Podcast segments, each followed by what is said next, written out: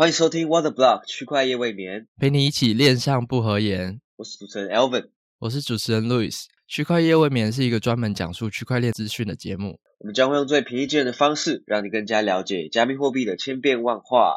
啊，有有有有有，好的，新的一集，怎么又是我？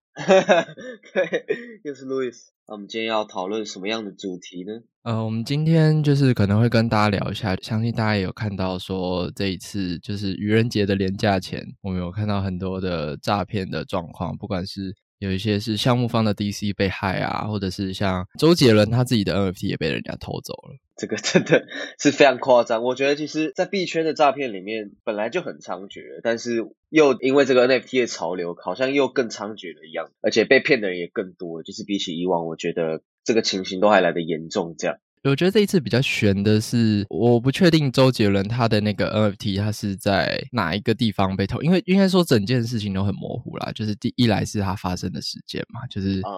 觉得他蛮惨的，他就是发生在愚人节被偷，所以他他一开始讲出来，其实我我那那时候看到那篇贴文，我也觉得说，干你好歹也是吴宗宪带出来的艺人，结果你开一个这么烂的玩笑，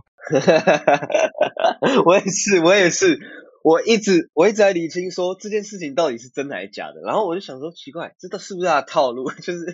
因为愚人节真的太难相信这件事情了。对啊，你你套路，我就想说，就是他被偷，他就说他那时候是也也出来，他也没有讲个事情经过，因为我相信周杰伦他可能他自己也没有到非常了解说整个事情经过嘛，因为他是请朋友帮他。啊，可能有可能有观众还不知道这个故事状况，就是我们可以稍微说一下，就是在愚人节那一天，周杰伦发布了一篇贴文，然后说他的他的猴子被偷了，对对。然后他他他他中间的细节完全没有交代，因为通常比如说像是我们知道一些，比如说呃代币被偷，我们可能会知道说他是当初可能私钥有拍照下来，或者是他有在网络上用复制贴上的方式之类的。没错，结果呢就是事发当天，周杰伦就只 po 了一个 story，对啊，所以大家其实看到的时候都会觉得，嗯，到底是在开玩笑还是干嘛的？对，然后他那个他是说他那个 NFT 被偷之后，后来又是从。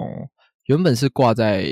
OpenSea 上面对不对？然后被转到 Luxrare 卖了两次。对对对，后来是在 Luxrare 上面卖掉的。因为其实，在 EtherScan 上面我也有去看，就是我本来想说奇怪都没有价格，因为在 OpenSea 上面其实可以看到那个转移记录嘛。结果结果我都以为说他是只是在转钱包而已，结果根本就不是，是真的有被卖掉这样。那他这种卖掉之后，因为像我我自己知道是说，比如说如果你今天是一个项目方，你有大笔资金被骇客给盗走的话，他是会转到交易所想要砸盘嘛，就想说赶快卖，因为其实不管是 NFT 或者是代币啦，都会有这种想要赶快套利的的状况。但是我自己的了解是，OpenSea 相较于 Lookclear 来说更中心化一点嘛？是是是。嗯，所以就是呃，所以说 l u x r 它的管辖权力可能比较没有那么大，所以所以他们项目方才会选择跑去 l u x r 上面所出手。我自己是这样的猜想啦，我也不确定事情是不是这样。嗯，但是其实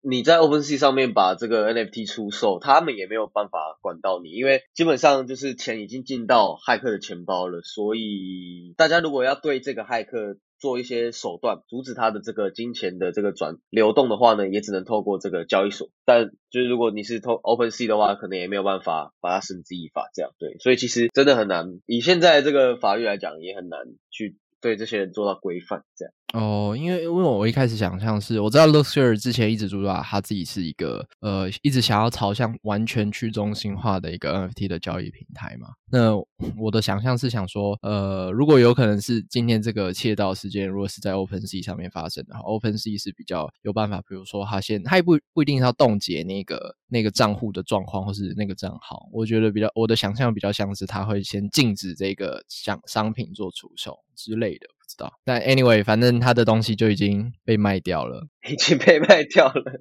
对，当天当天还有一件事情，我不知道，可能手榴弹的粉丝应该大家会知道，就是我们有一位大姐，我也知道了，我也知道。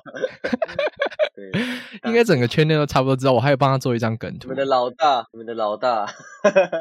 这就是呃，这件事情的经过就是柳柳他上周的时候，也是在愚人节当天，就是中午的时候吧，他那时候想要 mint 一个马吉大哥的一个项目。哦，一样是 RK 吗？对对对对对对对。哦，所以跟周卷被害的那个其实是一一样的。哦，对啊对啊对啊，因为当天我我我不确定他们的套路是不是一样的。对对对，周卷他好像也是请他朋友吧，他朋友好像帮他 mint，结果就掰了这样。对，但是我觉得可能是市场上流窜着不同的骇客，因为我我大概知道他们被盗的过程是不一样的。哦，了解了解，OK。像柳柳他柳柳他的状况是说，他去他在 Twitter 上面，然后他可能过去就前一阵子有追踪那个 Arcade 的的的页面的的账号。嗯，对，其实你你知道，在推特上面，就是国外的粉丝，我觉得更多一些啦，就是不是说国外的用户更多一些，所以他们会做的做法是说。呃，他们去观察说哪一些用户对 RK 有兴趣，然后他们就在 Mint 的当天，就是主动去标记这些曾经，比如说 Retweet 过的这些人，然后跟他们讲说，哎，我们开始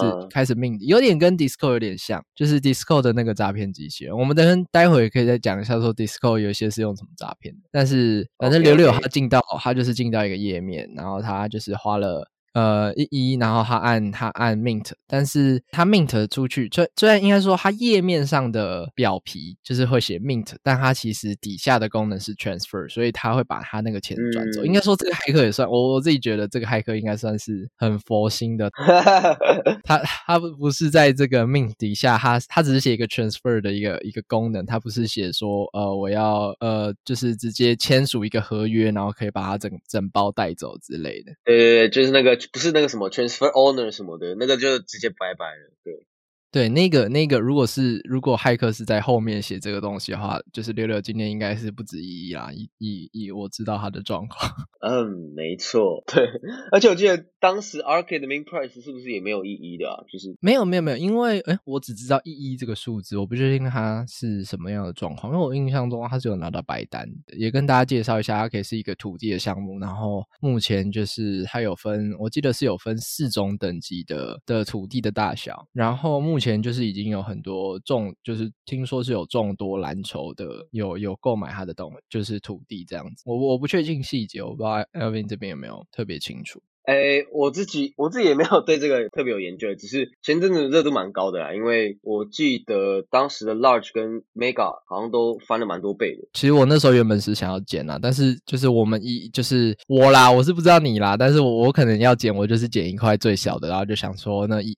就可能稍微有波动的时候，就把它 flip 掉这样子。但是反正我就是那时候看到蛮多诈骗的状况，然后我也有想说，超级多，超级多。对，先缓一下，因为我觉得愚人节的那个档期超级多诈骗。就是我不知道，比如说我们刚刚提到了周杰伦，然后提到了刘刘，然后其实像那个余文乐的 Zombie 也有发生状况。对，没错，就是余文乐这件事情呢，就是有一个新手嘛，他其实他的小狐狸钱包非常的干净，就他本来可能在练。上操作就算少，结果呢，他就非常幸运，就是命到了这个 One One 的，嗯，稀有指数、稀有程度非常高的这个 Zombie Club 的那个 NFT 嘛，然后呢，就用那个六十六颗以太把那个 NFT 卖掉，然后他们甚至好像还有跟余文乐去拍照这样，结果呢，就是卖出去的隔一天，他的钱包就被盗了。然后六十六颗以太就被转走，哎，好像是六十几颗，因为他后来其实有用他的这个利润去买一些 僵尸回来，所以他没有被全数转走。然后他就是六十几颗以太被转走，但还是相当的心痛啊。虽然以这个结果论来讲呢，是一个白单换两只僵尸，但是其实中间损失六十几颗以太，这样还是非常多的。我觉得这整件事情最奇怪的是，应该是说我一直都不知道那个，如果我把比如说我的助记词啊，或者是我的我的私钥拍下来这件事情，到底。骇客的取得方式是什么？因为我大概知道这件事情的事情经过是，他把他的嗯，应应该是私钥吧，他好像把他私钥拍照放在手机里面。对，应该是助记词，应该是助记词。哦，应该是助记词，就是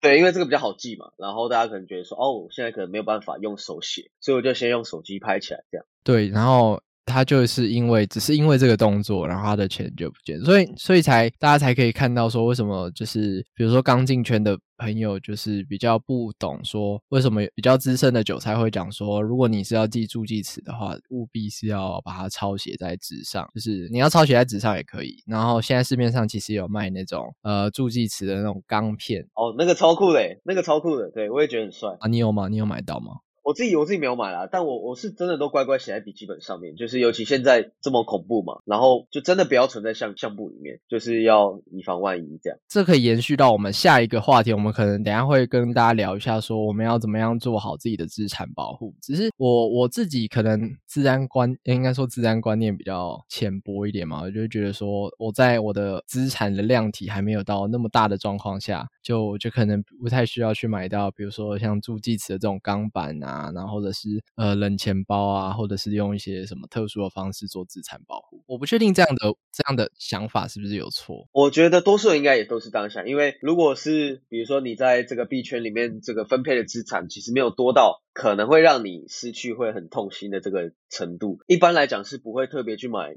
冷钱包啊，或者是像你讲的特别用记下助记词的那种钢片。但是我觉得呃刚进圈，我觉得现在有一个优点啦，就是其实很多新手刚进圈就是先买冷钱包，所以对他们来说呢会多一层保障。就是在日后可能不小心做了某些操作的时候呢，才不至于自己的资产被害。因为其实现在很多人是因为 NFT 进圈的，所以呢，他们其实没有遇到太多的这些钓鱼的呃骗局，所以他们一遇到可能就会没有防御的能力嘛，所以就会出现像是上述的那些事情。我就觉得会很可惜啦，因为就像是这个呃余文乐这个被害这件事，我朋友我最近也有一个朋友发生了，也是把助记词记在手机里面，所以我觉得。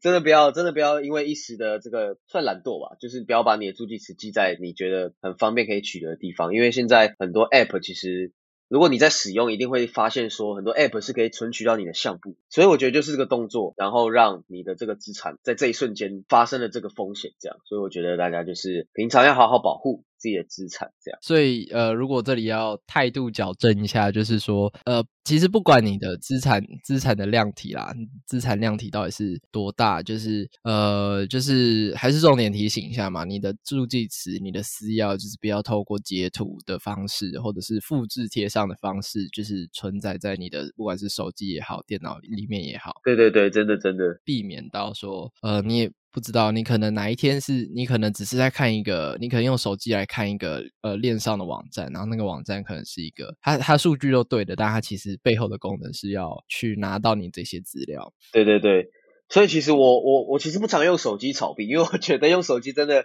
太危险了。尤尤其有时候如果大家也不会像是在用电脑一样去检查每个网址是不是正确的嘛，所以今天如果你真的不小心进到一个假的网站。然后进行错误的授权，那真的你的资产很可能一辈子都拿不回来，也说不定。其实像这一次这一次这么大波，因为也不是说这应该说诈骗事件在在币圈其实时有所闻，只是刚好我觉得这一次愚人节这个档期，我不知道骇骇客他们是在做周年庆还是什么，就是 对，就是特别的活跃，可能觉得生意蛮多的吧。对，像前阵子 DC 也也。疯狂被害啊！就是很多热门的项目，嗯，一开始是 B A Y C 吧，好像是，呃，B A Y C，然后 Doodle 也有吧，反正就三四个蓝筹都被害，我觉得看到现在到底怎样，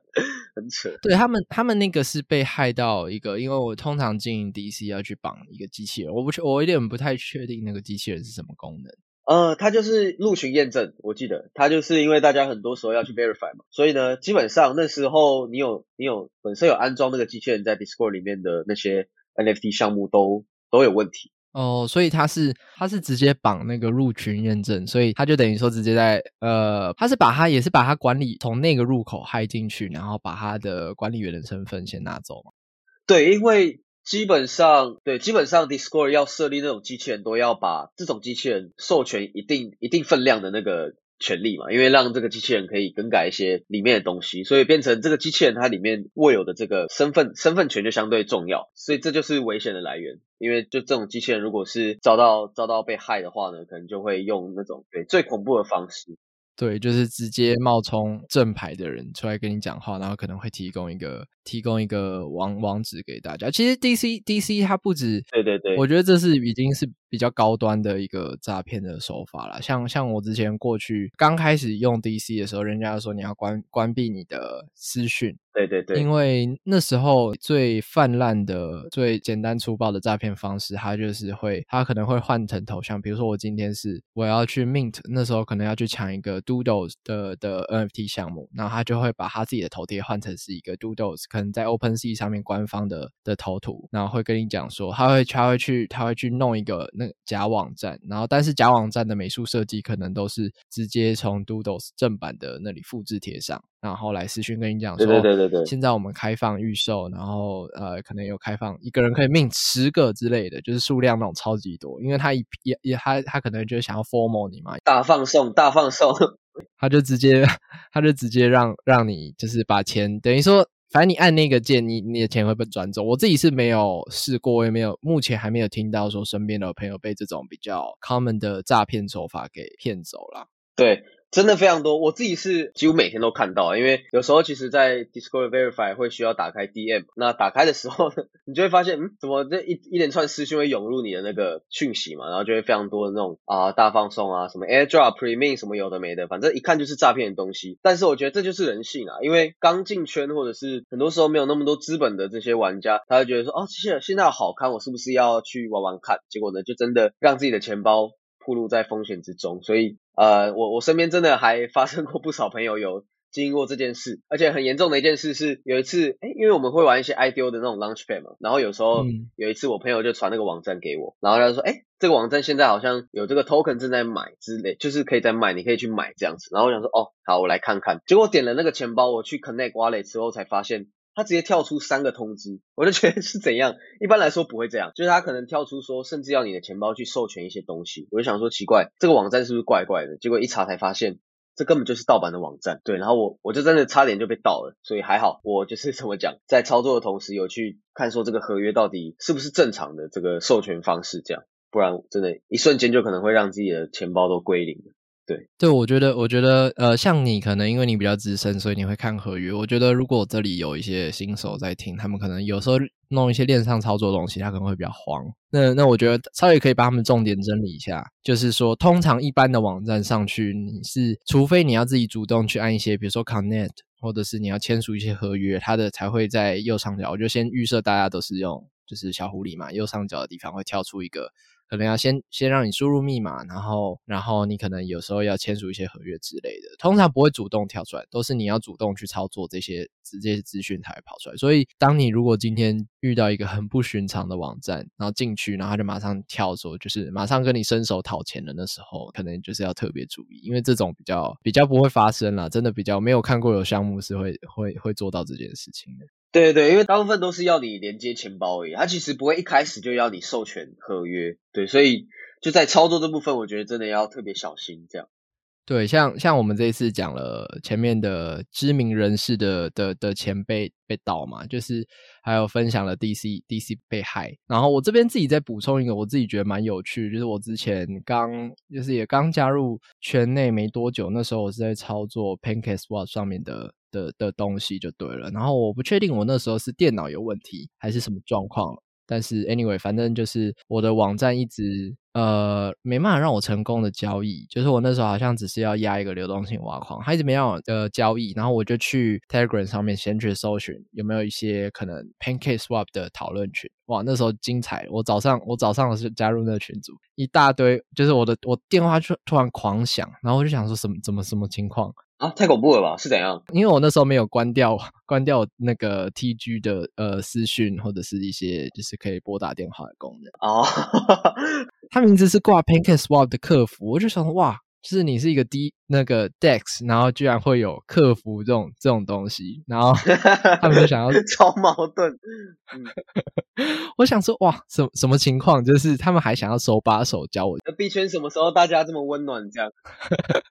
对，就是有够温暖，就是你就可以理解成这些人就是诈骗嘛，就是他们就是想要，就是这算是我比较少听到听到人家会遇到的状况，就是想要用语音的方式教你操作。我觉得可能都是一些比较国外啦，国外用这些的人可能更多，因为我上面我是用英文上去问，但但其实好，不管我们刚刚讲了，我们刚刚讲了 Discord 被盗，然后或者是像我刚刚讲的 TG 也有与就是所谓的那种直接电话想要诈骗你的，然后或者是像 NFT，其实前一阵子，因为我自己这边有听闻说，在年初的年初开始，就是有一些场外做 OTC 的的，就是我们会说。是，比如说 OTC 通常是卖 U 居多啦，就是有蛮多的呃，不管是被抢啊，或者是被骗啊的一些状况发生。我觉得 Elvin 这边可以跟大家分享一下，说自己对于 OTC 这一块，因为我自己是比较少在做 OTC 的。的交易就是，even 我要做，我也是可能是在跟熟人，然后我们是在线上，就是我们是一手交钱一手交货，他可能会拍他的身份证给我，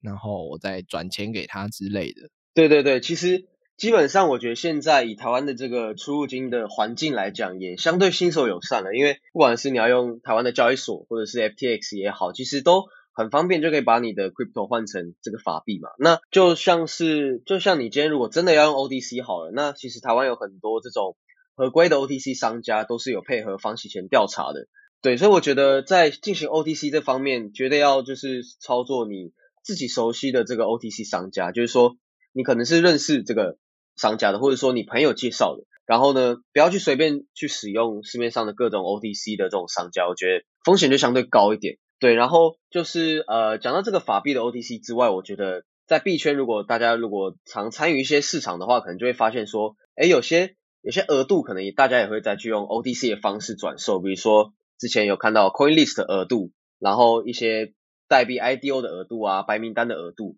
我觉得这个也都是非常有风险的，因为。很多时候，如果你先把东西给对方，那你们没有做好这种很怎么讲很完善的第第三方的这个认证的这个机制的话呢，你就有可能被骗。因为我自己就有朋友，就是也是哦，怎么那么多受害的朋友？然后那时候就是也是有朋友要买，好像 CoinList 的额度吧，然后他就找到那种 ODC 群是非常大的，是专门在做 ODC 的那种 TG 群，结果呢就还是被骗，然后被骗了一两万美金吧，我就觉得真的蛮啊。讲起来就很可惜啦，因为当时他也是刚进圈没多久就遇到这件事，所以我觉得在进行这样子呃人对人之间的交易的时候，真的要特别小心。这样对，我觉得就是如果你今天真的要，我不确定通常 O D 就是习惯去 O T C 的人，他们自己有自己的考量是什么？他们可能是金额比较大一点，然后他们可能是或者是他们觉得他们觉得他们的时间比较赶一点。但如果真的要啦，就是我我这边是会建议说，如果你真的要 O O T C，然后要面交的话，我觉得无外乎就两个地点吧，就是你其实是可以去到银行的的门口，就是你可以跟他讲说他他去银行的门口，然后你在那边跟他 O T C，因为那边也有驻警，就是你可以直接让他把钱存进，比如说不管是存进你的银行也好，存进他的银行也好，我觉得那个对于彼此都比较有保障，然后比较安全。另外一个地点是我我是有听过可以去呃警察局里面去跟。警察就是跟他们讲说，我们有贵重物品要私下交易，然后他们会借那个和解桌给你用。哦，这么酷，这个我不知道哎。对对对，我我是有听过，就是我我有身边的朋友是不是被骗了？他是刚好自己也是做一些搬砖的币商，然后就曾经说，就是如果你真的要这种大额的话，你就是去警察局借和解桌，他们都会蛮乐意借你。那可能有一些人会抗争说。自己在做的这个目前还没有合规的线下交易会不会出事情？但其实你可以不用跟警察讲那么清楚，因为他们也不会干涉你，不会去盘问你说，哎，你这个是交易什么东西？你就直接跟他讲说，我可能是线上买一个贵重的物品之类的，他们就他们通常都会很乐意啦，因为他们毕竟他们也不想要可能民众被抢，然后他们要出勤啊、出事之类的。对啊，我觉得就是怎么讲呢？要在一个对自己能够保护自己的环境进行交易啊，否则真的 很容易很容易落到这个圈套之中，你会不知道说你这个交易之后会发生了什么事这样。好，那所以其实我们今天也讲的非常多种类的，不管是诈骗啊，或者是一些呃，比如说呃机器人被盗，然后或者是像我们线下实体的 OTC 的一些状况，因为我觉得这都属于自己资产保护的一环啊。因为这这个我觉得最重要的投资，投资你的本意是想要赚钱，但在赚钱之前，你要如何保护好你的资产，这个其实才是我觉得比赚到钱更重要的一件事。对对对，真的真的。对，因为因为其实我自己知道的资产保护的方式不多啦，我不知道 Elvin 这边有没有什么其他的其他的方式。因为我刚刚说的就可能只有冷钱包，然后或者是有时候要 check 一下合约的的内容，然后不要被这种比如说 Twitter 或 TG 上面的假网站、假客服给骗。那还有还有什么其他的方式吗？嗯，对啊，就像路易斯讲的，我觉得这种保护自己资产真的会远比你就是想要赚取这种各种不同的财富来重要，因为就是这怎么讲呢？就先保本嘛，然后才追求我们有更高的利润这样。所以不管是线下进行交易也好，或者是链上进行操作也好，我觉得都有很多方法可以去避免自己的资产受到危害。那像是我们要检查合约啊，或者说定期去。清理自己的钱包资产也是我我这边蛮推荐大家的，因为像是很多人呐，他会定期去创一个新钱包，然后把自己觉得贵重的这些 NFT 去分批的转移，我觉得也是一个不错的方式。然后我最近也也也才刚使用这个方式，因为我最近真的太多身边的朋友被骗了，所以我就觉得，虽然我这这几年这三四年都没有被骗，但是我还是会有点怕嘛。所以你如果你真的怕的话呢，就直接开一个新的钱包，然后这个钱包呢，就是专门让你保存这些资产用的，你平常就不要使用它去做。任何其他的交易，我觉得这方法还不错。对，我觉得定期去做这种清理啊，或者是更新，是蛮不错的一个方式，就是对自己也是负责任吧，就是要做一个聪明的投资人，然后即使这样想。那那。就是比如说像你刚刚说要定期更换新钱包，我这边的 concern 是说，呃，可能有一些人对于比如说转换 NFT 好了，我我是不太确定这个转换 NFT 的过程，它是出它也要付 gas fee 对不对？就是它只要在链上。对对对，这是一个问题，就是基本上 还是会有一点成本，因为如果你转你要转非常多 NFT 的话，你可能也要付蛮多钱的。所以，但这是没办法，因为如果你不是使用冷钱包的话，你去使用热钱包。然后你要去做一个相对安全的方式，我觉得就是这样。然后你可能就是真的等相对呃 gas fee 比较便宜的时候去做操作，这样。哦，对，刚刚有提到说，如果你是使用冷钱包的话，其实我觉得这边也可以提醒大家，是有些有一些像你刚刚说的，他的治安的意识比较好的一些新手也好，或者是一些。呃，老手他可能有更多不同的方式，但有些新手会想说，好，那我刚进圈，然后我是有些人甚至是因为冷钱包进圈的，就比如说来一个 KOL 在卖冷钱包，然后他开始研究一些呃链上钱包的东西。哦，这蛮特别的，这蛮特别。对对对对，我我有听过这种故事，但有些人会觉得说啊，我我都已经用冷钱包，为什么我最后东西还被盗？我觉得有一个很比较细节，就是关键的细节是在于，你可能当初在用冷钱包的时候，你是直接在呃联网的方式去去把那个。你的钱包给生成出来，嗯嗯嗯，因为我觉得我是听过那样的方式，就其实是会没有效，就已经把你的就是你的资料还是会外泄出去啊。然后或者是像有一些是一些冷钱包，我觉得大家如果真的要买的话，也是要买一些呃，比如说是大大厂牌的，然后或者是真的有人在推荐，然后你是透过官方的频道去去购买，因为。比如说，有些人觉得说，那我那我可以冷钱包这种东西，我可以比价看看，他可能会到虾皮啊，他可以去到国外的网站。那，哇操，听起来听起来超危险的。对啊，你要你要去承担的风险是，好，你可能今天价差便宜，比如说冷钱包一个一千五，然后你便宜到一千一千块好了，你觉得你赚了五百块？真的不用省啊，真的不用省。